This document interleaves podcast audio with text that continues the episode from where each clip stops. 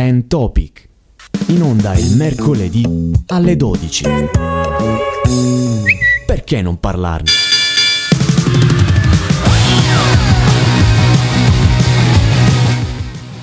Trend Topic, perché non parlarne? Noi non ne parliamo già da diverse settimane. Buongiorno Francesco, bentornati a questo appuntamento del Buongiorno, Alex.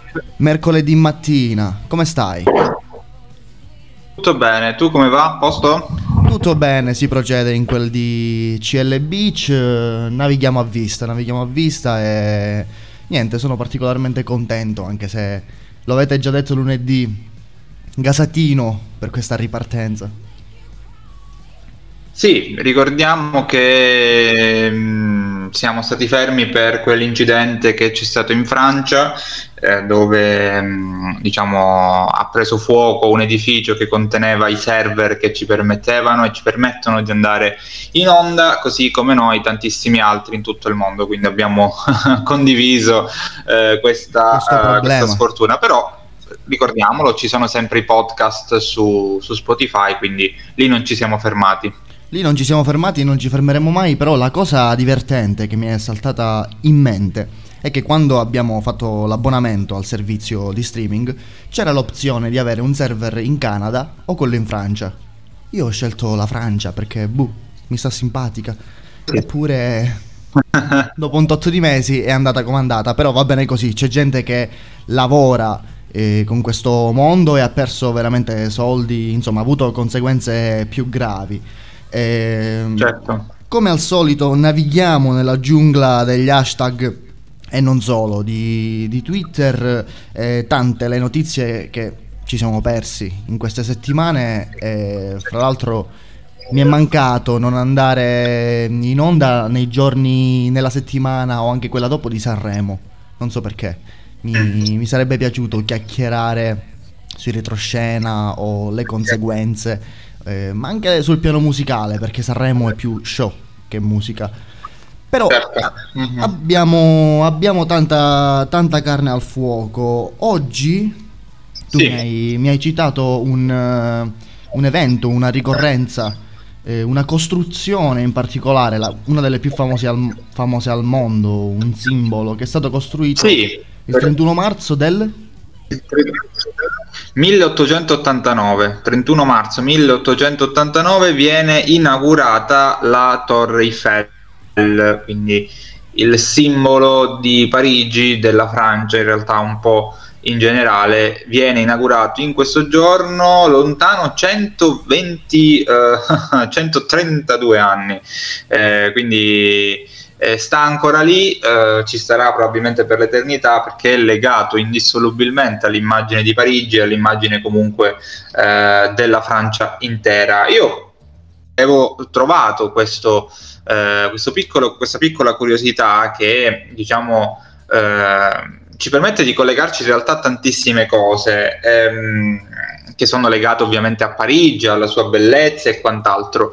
Devo dire a tal proposito che riguardo alla magnificenza di Parigi, ecco, mettiamola così, perché tutti immaginiamo Parigi come una città straordinaria, bellissima, c'è chi invece dopo averlo immaginato è tornato, è andato a vederla ed è rimasto molto deluso ed ha praticamente contribuito e è stato affetto da quella che viene chiamata come la sindrome di Parigi, che è particolarmente cara ai turisti giapponesi, quelli che una volta andavano a fotografare con, eh, con le macchinette usa e getta praticamente tutto quello che vedevano. Mai. Torneranno più carichi che mai, cioè sì, lo stereotipo del giapponese che fotografa, perché è normale che venendo dall'altro lato del mondo noi li vediamo in quanto turisti e si mettono a fotografare ogni cosa, hanno questa... cioè non voglio anch'io generalizzare, però l'immaginario è quello, in effetti l'ho riscontrato. Sì. Sì, sì, è, è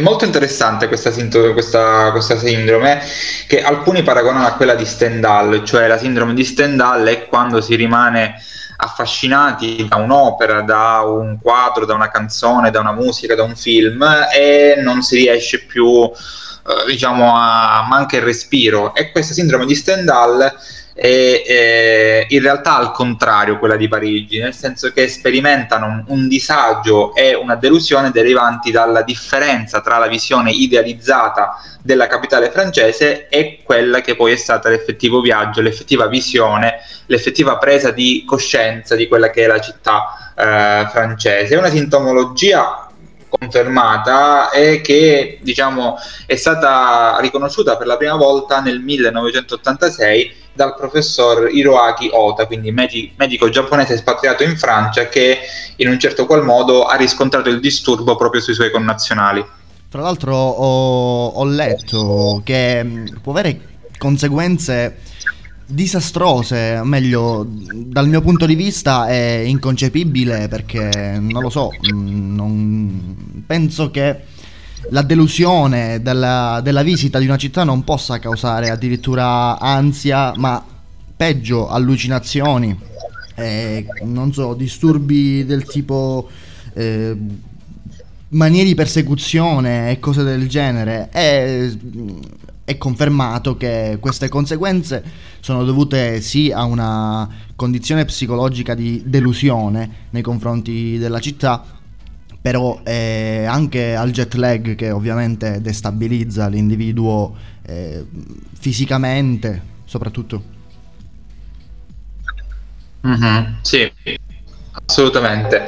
A proposito di Oriente, perché abbiamo parlato dei giapponesi che sono i principali eh, affetti da questa sindrome, eh, in Oriente, poco vicino, c'è la Cina, e in Cina c'è una città eh, che è chiamata Tianducheng. Spero che Matteo Mosca, ragazzo che si occupa del, dell'angolo linguistico di cinese, non stia ascoltando la mia pronuncia, eh, però è una città che si trova nella provincia dello Zhejiang in Cina ed ha una particolarità, cioè che in molte eh, caratteristiche, in molte parti ricorda, anzi non proprio ricorda, è uguale a Parigi. E la costruzione è iniziata nel duemilasette, una città quindi molto molto giovane, e c'è un quartiere proprio identico alla città eh, francese, dove è presente anche una copia della Torre Eiffel, quindi c'è questa caratteristica eh, particolare, e al suo interno ci vivono circa trentamila persone, quindi è un quartiere anche abbastanza grande di questa eh, città, ed è molto particolare come sia stata proprio ricostruita sul ricalco della Parigi francese. Ma eh, la riproduzione della Torre Eiffel è a dimensioni reali? Sì, sì. Ah, esatto. Comunque tu dicevi è un quartiere popolato, trentamila persone, non credo sia tanto per gli standard cinesi, poi non so. No, assolutamente, ehm, gli standard cinesi no, però... Ecco, è un quartiere comunque dal nostro punto di vista molto popolato. Considera che la loro to- Torre Eiffel è alta centootto metri, se non sbaglio quella francese dovrebbe essere sui centotrenta centoquaranta metri, comunque siamo, siamo lì. E ci sono i boulevard, eh, si riconoscono anche gli Champs-Élysées, insomma è una città veramente ricalcata sul modello di Parigi, riprende tutte le più importanti zone della città francese. Sì, un po' come, se non vado errato, Las Vegas ha diver- diverse parti della città che riproducono altre città del mondo, eh, non tanto in miniatura, però sì, una versione stilizzata, se possiamo dire così.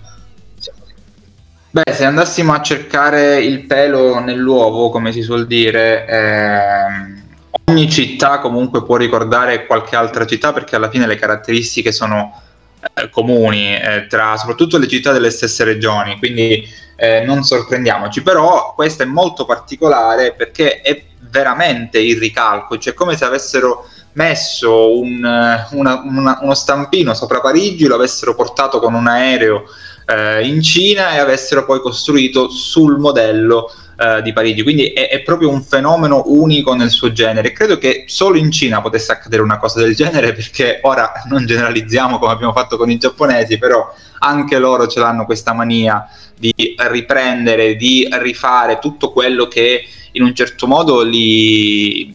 li attrae, comunque in un certo modo li affascina, e Parigi è sicuramente una di quelle città Eh, che li avrà affascinati, e secondo me loro non soffriranno, a differenza dei cugini giapponesi, della sindrome di Parigi, anzi tutto, tutt'altro, al contrario. si abitueranno a questa miniatura. Fra l'altro, per quanto riguarda il discorso della somiglianza fra città, mi è fatto venire in mente che quando sono stato a Barcellona mi è sembrata in maniera eh, troppo eclatante Catania, o meglio non troppo eclatante, però nel senso la struttura della città è quasi uguale, quindi diciamo che in Europa c'è una, in quasi tutta Europa c'è una somiglianza nel, fra le città, ecco. Camminando per le strade puoi trovare mm, scorci che ti ricordano una Palermo, soprattutto città siciliane, perché abbiamo le stesse influenze, lo, la stessa storia fondamentalmente, quindi... esatto, esatto, sì. Comunque questa è il Parigi, la Torre Eiffel, il, la sindrome di Parigi, il ricalco francese in Cina. Abbiamo cominciato questa puntata ehm, di Trend Topic eh, ricordando l'anniversario dell'inaugurazione della Torre Eiffel avvenuta nel milleottocentottantanove. Abbiamo un po' divagato, ma adesso, dopo una breve pausa che faremo proprio tra qualche secondo, cominceremo con gli argomenti di attualità, quindi restate collegati e eh, restate in ascolto. Trend Topic, in onda il mercoledì alle dodici. Perché non parlarne? Vi ricordiamo che siamo in diretta sul nostro fantastico sito redazione futura f m punto wixsite punto com e c'è la chat, potete interagire e discutere con noi di, di quello di cui andremo a parlare, tutto ciò che è successo in settimana, ma non solo, perché ripeto, abbiamo perso un po' di, un po' di step, però il mondo è andato avanti, soprattutto questo mondo, quest'Italia ai tempi del, del coronavirus. Vorrei iniziare parlando della chiusura del canale YouTube di ByoBlu, o forse si pronuncia ByoBlu, visto che c'è una Y, che è un canale televisivo satellitare che...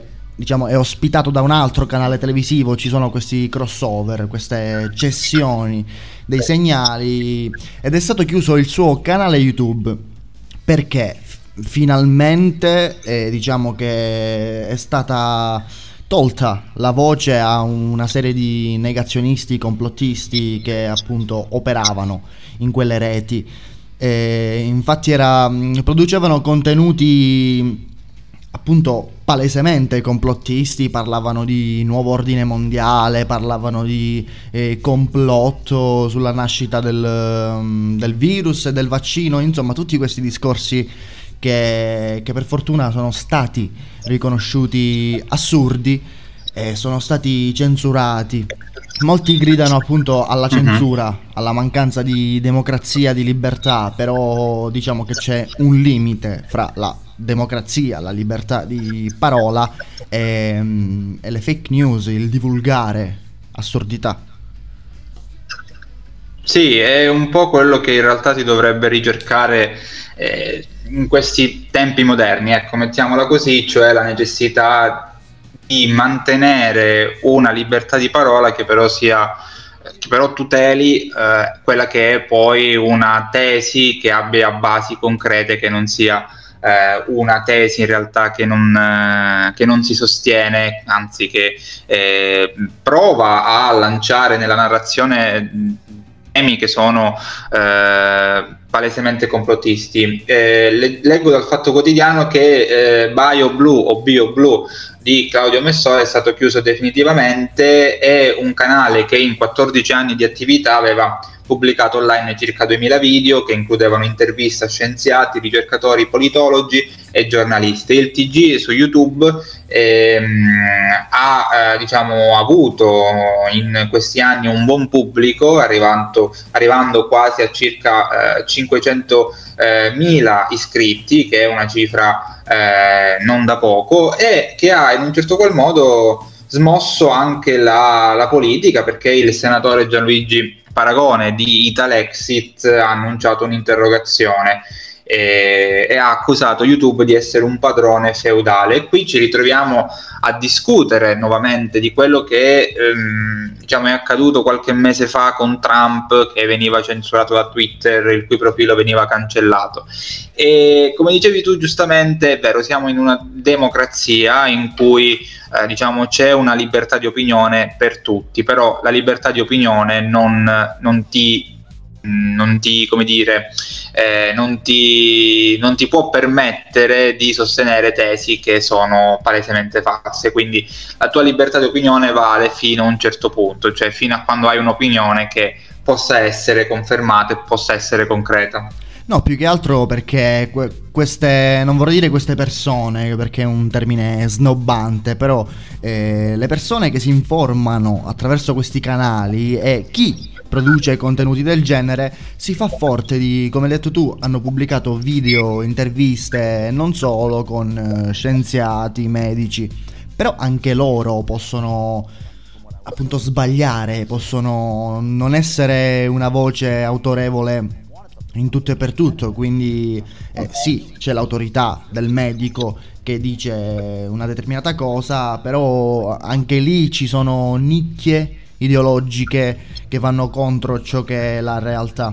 Ci sono un sacco di uh-huh, certo. medici che sono appunto scettici contro i vaccini, chi più ne ha più ne metta, eppure non è che in quanto medici hanno, hanno ragione, quindi c'è il rischio di cadere anche in questo, diciamo, tranello. Fra l'altro le persone, eh, ti faccio due nomi di due persone che orbitavano attorno anche a questo canale eh, e anche eh, orbitano attorno Radio Radio, e sono eh, Alessandro Meluzzi.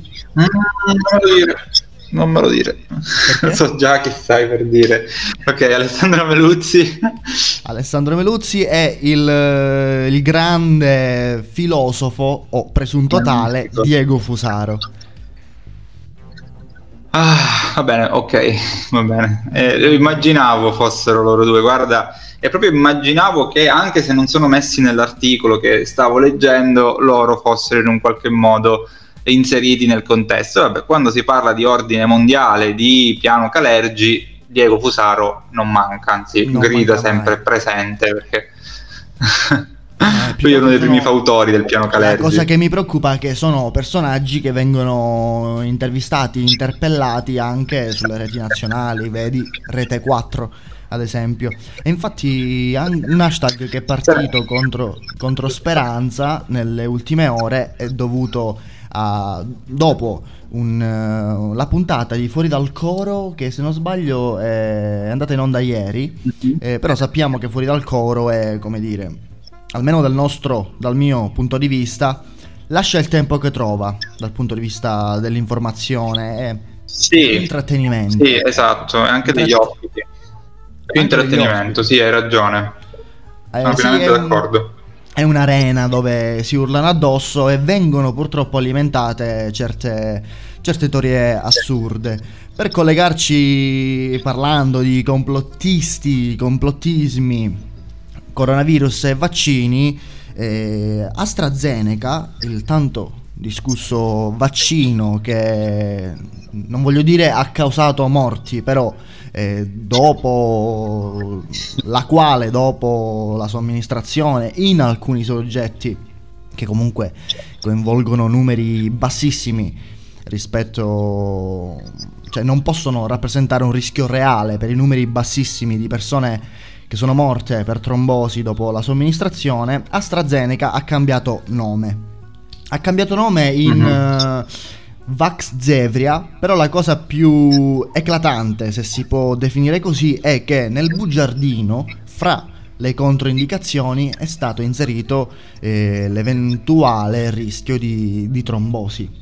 Quindi evidentemente è una cosa confermata, nel senso, penso che è una cosa che riguarda la componente chimica del vaccino, per essere inserito. Allora, su AstraZeneca su AstraZeneca se ne sono dette tantissime in queste settimane, giornali e i giornalisti non hanno fatto una bellissima figura. Ricordo di un titolo che diceva dopo aver fatto il vaccino viene investita. Ora, chiaramente una persona normale non metterebbe in correlazione le due cose, però mettere insieme eh, una donna che che è vaccinata da poco e subito dopo è morta, lascia il tempo che trova. È una, una soluzione linguistica e giornalistica mh, un po', un po' becera, ecco, mettiamola così. Ed è vero, ci sono stati dei casi, ed è vero anche che hanno interrotto la somministrazione ad alcune persone perché con gli effetti collaterali prodotti potevano rischiare eh, qualche patologia. Però stiamo veramente parlando di cifre irrisorie, stiamo parlando di numeri bassissimi e che però continuano in un certo qual modo a dare eh, carne al fuoco a questi Novax che si, si propugnano come i detentori di una eh, crociata contro, contro il vaccino. Ieri, tra l'altro, per eh, chiudere, magari poi aprire un altro argomento, il Premier Draghi si è Mh, si è proprio vaccinato con AstraZeneca, quindi eh, un segnale forte che arriva dalle istituzioni. Sì, assolutamente, segnale che deve arrivare per cercare di arginare il più possibile eh, appunto queste teorie, chiamiamole complottiste, chiamiamole Novax, eh, chiamiamole come vogliamo, però eh, è palese che numeri alla mano i, i, i numeri di persone morte e dopo la somministrazione, nell'effettivo, ah, non parlo di persone investite dai bus, perché hai detto bene, è stato fatto un, uno sciacallaggio eh, indegno su, su queste morti, eh, diciamo che è un segnale che deve arrivare dalle istituzioni, ma un altro segnale che secondo me è giusto dare è quello che, a differenza del... Um, del presidente della regione Campania, mi sfugge il nome, aiutami. De Luca. De Luca, a differenza di De Luca che ha appena avuto la possibilità subito si è vaccinato, il nostro Mario Draghi ha aspettato il suo turno, come la famosa immagine di, di Mattarella seduto lì nella sua sedia ad aspettare il turno tranquillamente, ed è anche questo un segnale che deve arrivare, soprattutto dopo gli scandali nella regione toscana di avvocati o comunque certe categorie di professionisti che hanno scavalcato e hanno eh, si sono fatti il vaccino prima del, del previsto. Beh, sono segnali eh, belli di normalità, ecco, mettiamola così. È giusto che il presidente della, della Repubblica, la più alta carica dello Stato, aspetti il suo turno, è una un'immagine molto forte sulla eh, necessità comunque di aspettare per eh, garantire un servizio che sia equo a tutti. Questo è sicuramente un segnale che arriva anche da... Ma a proposito dei vaccini, è... Ehm, qui diciamo proviamo anche a collaborare nello smentire le teorie Novax. Se guardiamo i due paesi al mondo che hanno avuto eh, risultati migliori con i vaccini, cioè Israele e l'Inghilterra, il Regno Unito, notiamo come i casi siano eh, caduti, siano, si siano abbassati completamente. A Londra qualche giorno fa ci sono stati zero morti, eh, in Israele i contagi sono praticamente ridotti allo zero, quindi dimostrazione di come una vaccinazione eh, giusta, rapida eh, possa in un certo qual modo garantire un ritorno alla cosiddetta normalità. Però, sì, chiaramente normale... i tempi, eh, tempi sono diversi dal nostro paese. Esatto, anche per, nel caso dell'Inghilterra per possibilità economiche, nel caso di Israele per, come dire, sono, sono molti di meno, insomma, è più facile vaccinare un numero ristretto di persone e raggiungere l'immunità di gregge. Ti chiedo un commento a freddo, senza approfondire, poi andiamo velocemente in pausa. Eh, la dichiarazione di Mario Draghi, raggiungeremo l'immunità di gregge entro luglio. Tu pensi sia fattibile, dati i numeri di somministrazioni, di vaccini che arriveranno, comunque insomma, data la situazione bloccata, abbastanza bloccata dei vaccini in Italia?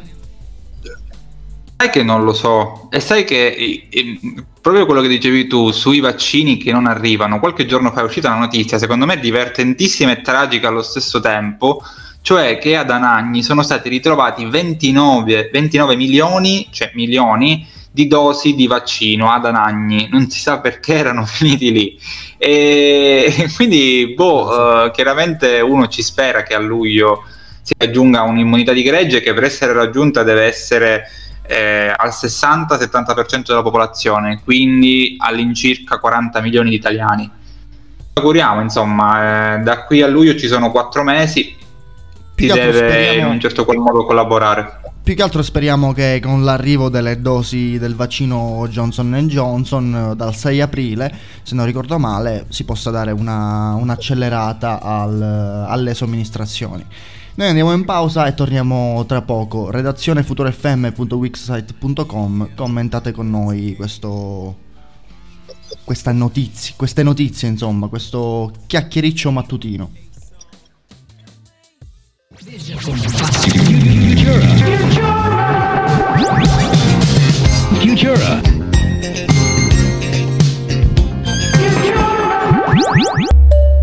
Ciao, sono Michele e ascolto Radio Futura. Futura. Radio Futura.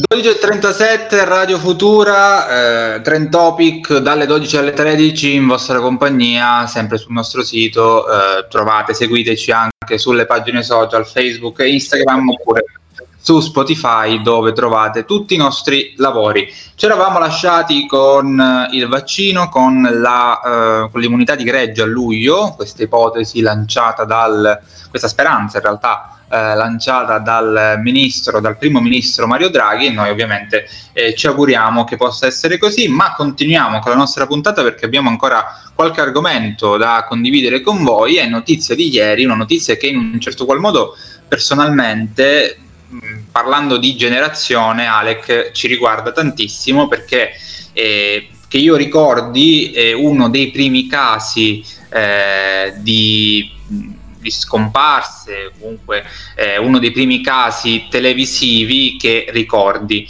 Eh, sto parlando della scomparsa di Denise Pipitone. Denise Pipitone è una, era una bambina, per chi non se lo ricordasse, di quattro anni, che è scomparsa a Mazzara del Vallo nel duemilaquattro, e da quel momento di lei non si è più saputo nulla. Eh, io ricordo ancora, avevo sette anni all'epoca, però ricordo benissimo il clamore mediatico che ebbe la notizia di questa scomparsa, e da quel momento, dal duemilaquattro, sono veramente tante notizie che si sono susseguite negli anni, che hanno parlato di una sua possibile presenza, di una sua possibile eh, destinazione, di una sua possibile eh, nuova vita in un altro luogo. Insomma, le, le, le, le segnalazioni della, della, sulla Pipitone erano davvero tantissime, E, ma tutte in realtà non, non, non confermate. Ogni volta che si raggiungeva un, una nuova segnalazione, poi questa subito veniva smentita da eh, comunque le prove, da eh, le testimonianze, e quindi eh, da diciassette anni eh, questa bambina è scomparsa praticamente nel nulla. E eh, però non si è arresa la madre, soprattutto la famiglia ha continuato a cercarla e crede ancora, Eh, nonostante tutto quel tempo, che possa essere viva. Mm, è di ieri la notizia che eh, una certa Olesia Rostova, una ragazza russa che è intervenuta in una trasmissione russa, possa essere Denise Pipitone, eh, perché è tornato in voga eh, anche su Twitter questo hashtag, il nome di questa ragazza, perché eh, dalle immagini, dal video comunque che è emerso, che si è fatto vedere nelle, nella tivù russa di questa ragazza, si è notata una somiglianza con la madre. Ha la stessa età di Denise, ehm, le somiglia molto, non ricorda eh, da dove provenga, ricorda soltanto di essere stata, diciamo, strappata via dalla famiglia, e quindi tutte queste questi punti in comune con eh, la storia di Denise Pipitone hanno portato alla collegamento tra i due fatti. Questa ragazza, tale Olesia Rostova, e eh, Denise Pipitone non lo sappiamo, eh, lo scopriremo soltanto con la prova del D N A, ma eh, diciamo entro qualche, qualche settimana, qualche giorno forse eh, ne sapremo di più. Però è una notizia che da un punto di vista personale e credo generazionale un po' ci ha segnato tutti, questa di Denise Pipitone. Hai detto bene, è stato il primo caso a livello televisivo, perché mh, purtroppo, per fortuna, certi programmi, mi viene in mente Chi l'ha visto, hanno...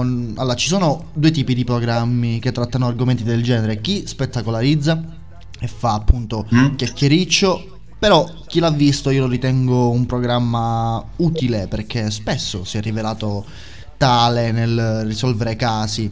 È anche vero che ehm, tantissimi sono i casi. Mi viene in mente quella bambina inglese, non so se ri- io non ricordo il nome purtroppo, la bambina inglese che mentre era in vacanza con i genitori è stata rapita. Anche di lei si è detto molto, che è ancora viva, che è stata avvistata, ed è normale che dal punto di vista dei genitori la speranza è veramente l'ultima a morire anche dopo così tanti anni. Vedremo come andrà a finire per, e vedremo sì. soprattutto ehm, anche se non dovesse essere lei, da dove viene questa ragazza. Sarà curioso scoprire la sua storia, il fatto che non ricorda le origini e via, e via discorrendo. Se dovesse essere lei, eh, la cosa si fa preoccupante, perché come mai eh, è in Russia, come mai adesso è una persona russa a tutti gli effetti. Eh, vedremo come si evolve, però io che sono... Se, se ne sono sentite davvero tante negli anni, dalla pedofilia, dalla pornopedofilia. Ehm, le notizie erano davvero tante, molte volte anche confuse. Quella che citavi tu era Madeleine Beth McCann, eh, che come dicevi tu era in vacanza con i genitori e che poi è scomparsa.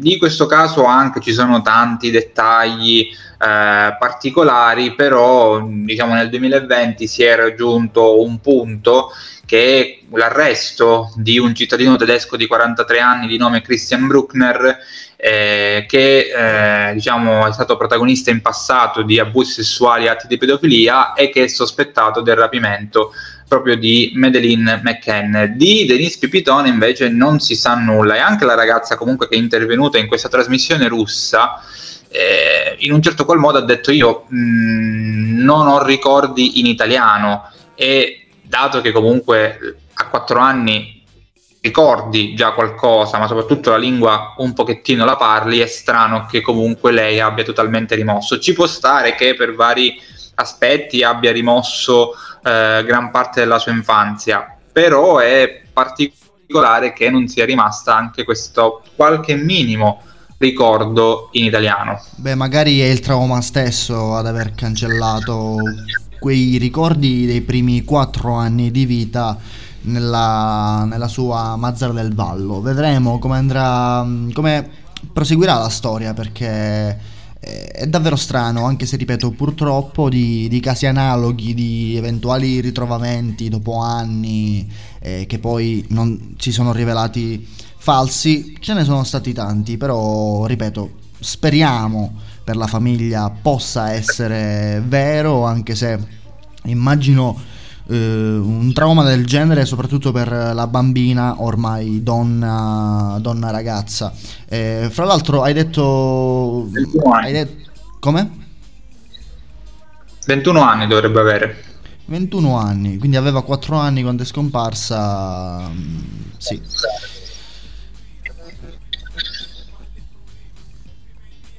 Stavo, stavo per dire una cosa, stavo per dire mh, sì, fra l'altro spesso questi rapimenti sono dovuti a un, uh, un futuro commercio, vero e proprio commercio del corpo, del, della prostituzione, nel rendere queste ragazze mh, schiave e, e prostitute. Lì si fa una sorta di lavaggio del cervello. Ricordo che allora, purtroppo è una cosa che succede, non se ne parla molto spesso, però è un, un sottobosco che esiste da, da tantissimi anni. Però ricordo un po' col sorriso in faccia che ehm, per sensibilizzarci su questo argomento una mia professoressa alle superiori ci, ci ha fatto vedere un film che si può definire trash. Tu hai presente Io vi troverò? No, sì, in parte, sì, sì, certo. Comunque, hai presente parte, la, la tipologia di film? Io vi troverò due, ma anche sì. Il primo ehm, parla di questo, di questo c'è argomento. C'è pure un due, del due. No, ma c'è anche un terzo, e forse quello sicuro, e forse pure un quarto. Comunque ci fece mh, vedere questo film eh, dove appunto la figlia veniva, veniva rapita per essere resa una schiava, diciamo... una schiava sessuale, venduta, ovviamente sempre coinvolti gli slavi in questo in, in questi traffici.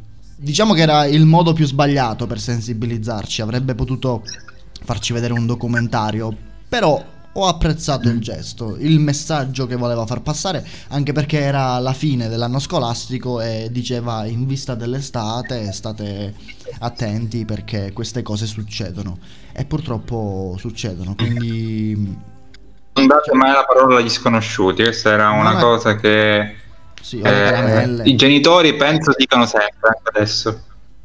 Sì, o, o, o le famose caramelle dagli sconosciuti. Purtroppo finché non la si vive da vicino, e non lo auguro a nessuno, si crede che possa essere una cosa lontana, ecco. Però eh... sì, esatto, esatto, quindi fino a quando non ti tocca eh, è una cosa lontana. Il, ehm, il caso mediatico, mettiamola così, di eh, Denise Pipitone è in un certo qual modo paragonabile a quello che eh, accadde nel giugno dell'ottantuno con Alfredo Rampi, un ragazzino di eh, dieci anni all'incirca che cadde in un pozzo e che eh, in un certo qual modo mh, diciamo, creò un caso mediatico eh, che portò a seguire in diretta e non stop. Milioni di italiani erano fissi, fermi davanti ai, televisio- al, ai propri eh, televisori, il tentativo di salvare questo, questo bambino che era caduto in questa galleria profonda ottanta metri, e eh, fu tragica alla fine in realtà, perché comunque eh, non, non si riuscì a salvarlo, e, e quindi eh, fu, fu un, un momento però che la storia della televisione italiana ha in un certo qual modo segnato, e che segna ovviamente viceversa la storia della televisione italiana, e che secondo me segna un punto d'inizio per il modo in cui poi certi drammi sono stati affrontati, tra cui anche quello di Denise Pipitone. Stavo infatti per dire questo, lo possiamo definire l'inizio della fine, la fine nel senso questo modo di raccontare gli eventi che, che vede, come dire, fra le priorità quello di raccontare, far vedere più immagini possibili senza, come dire, mettersi nei panni di, di chi vive o delle persone vicine a chi vive queste situazioni. Eh, quindi solamente la fame, la voglia di donare allo spettatore una spettacolarizzazione di quell'evento. Sì. Tra l'altro è così. Io l- ricordo di aver letto un libro di un mio professore ehm, in cui si parlava di un caso, adesso non ricordo nello specifico quale caso, però era un caso avvenuto eh, qui in Sicilia, nella provincia di Ragusa, e probabilmente era qualche caso di violenza sui minori, eh, comunque avevano a che, c'era a che fare con i bambini, e mi ricordo che eh, dallo studio di questo professore è emerso come eh, poi i parenti, comunque coloro che sapevano, si siano praticamente venduti, cioè venduti, abbiano venduto il loro racconto, che è anche un po' la loro famiglia, perché li riguardava, ehm, alla televisione, cioè andavano ospiti di alcuni programmi, eh, lasciamo immaginare, lasciamo supporre quali, e andavano a raccontare sotto pagamento la storia dal loro punto di vista, e quindi c'è proprio un giro, una sorta di, di racket del racconto eh, drammatico, mh, voyeuristico, mettiamola così, di questi fatti, che spesso per pochi spiccioli, perché parliamo di migliaia di euro, cioè qualche migliaia di euro, uno, due mila euro, eh, vengono raccontati proprio da, dalle persone più vicine, da coloro che in realtà dovrebbero tutelare eh, il, il fatto, un po' proteggere l'intera vicenda. Fra l'altro è, questo meccanismo è ad alto rischio di, di menzogna, perché tu hai presente il famoso rapper Fratelli, quello che si è, cioè è diventato famoso schiantandosi con la macchina, e questo ho già detto tutto.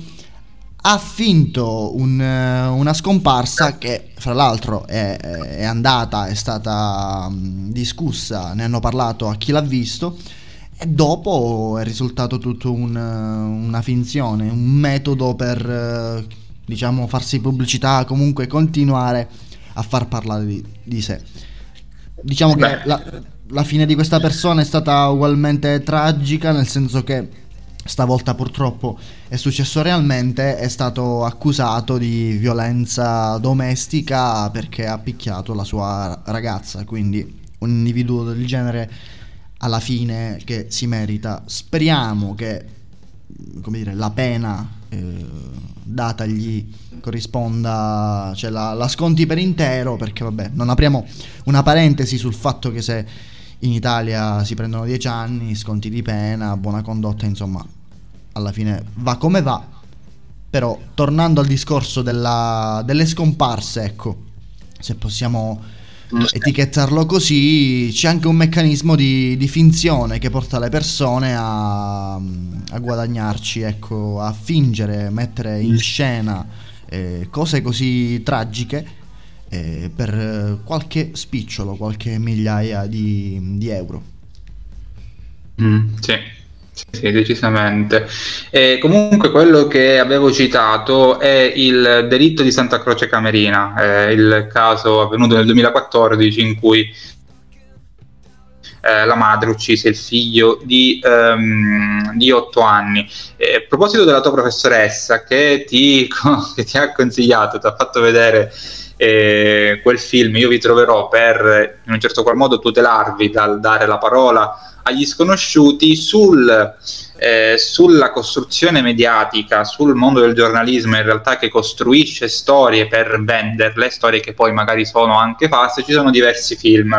Uno è sicuramente Network di Sidney Lumet, eh, che parla proprio di una, di una rete televisiva dove eh, si dà la parola a sedicenti Diego Fusaro o Alessandro Meluzzi, per fare dei paragoni contemporanei e comprensibili a tutti, eh, quindi persone che praticamente parlano di teorie assurde. E poi c'è un altro film molto interessante eh, che si chiama L'asso nella manica, è un po' più vecchiotto questo, di Billy Wilder, che parla proprio della costruzione di un, eh, di un caso, di un servizio televisivo da un'apparente situazione di, eh, di normalità. Quindi si crea questo caso, finisce in tragedia, si crea questo caso quando in realtà eh, il, il, la situazione era completamente diversa. Quindi anche quello è un film interessante per capire un po' la mentalità eh, abietta, malvagia, crudele che c'è dietro a questa spettacolarizzazione comunque